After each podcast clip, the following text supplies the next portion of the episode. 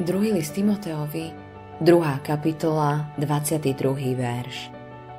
Pred chúťkami mladosti utekaj, ale snaž sa o spravodlivosť, vieru, lásku a pokoj s tými, čo z čistého srdca vzývajú pána.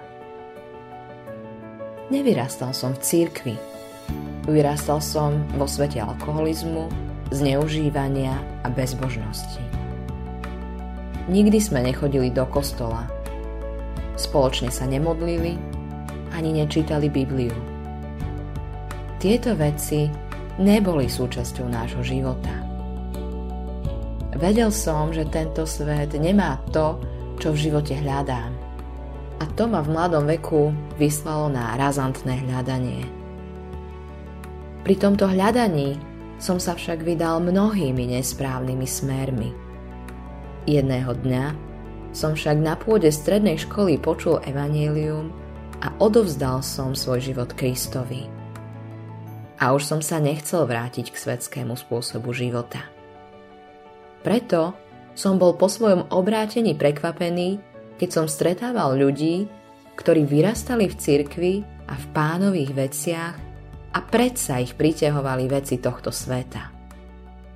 Bol som tam, skúsil som to a kúpil som si tričko. A vedel som, že je to slepá ulica. Môže byť ťažké pochopiť, ako môžeme vychovávať deti v kresťanských domovoch a predsa ich svet stále priťahuje. Tak to bolo aj v prípade Abrahamovho synovca Lóta, ktorého priťahovali svetské veci.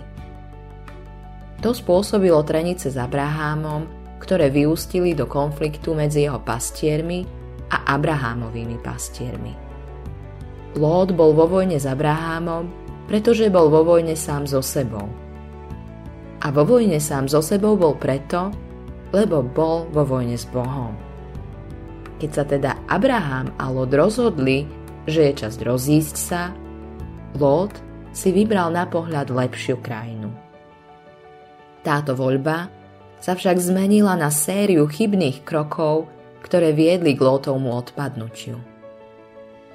Vždy, keď skončíme v hriechu, je to kumulatívny výsledok malých zhovievavostí a drobných kompromisov, ktoré majú v danom čase citeľné a bezprostredné následky. Malé veci sa však nakoniec premenia na veľké.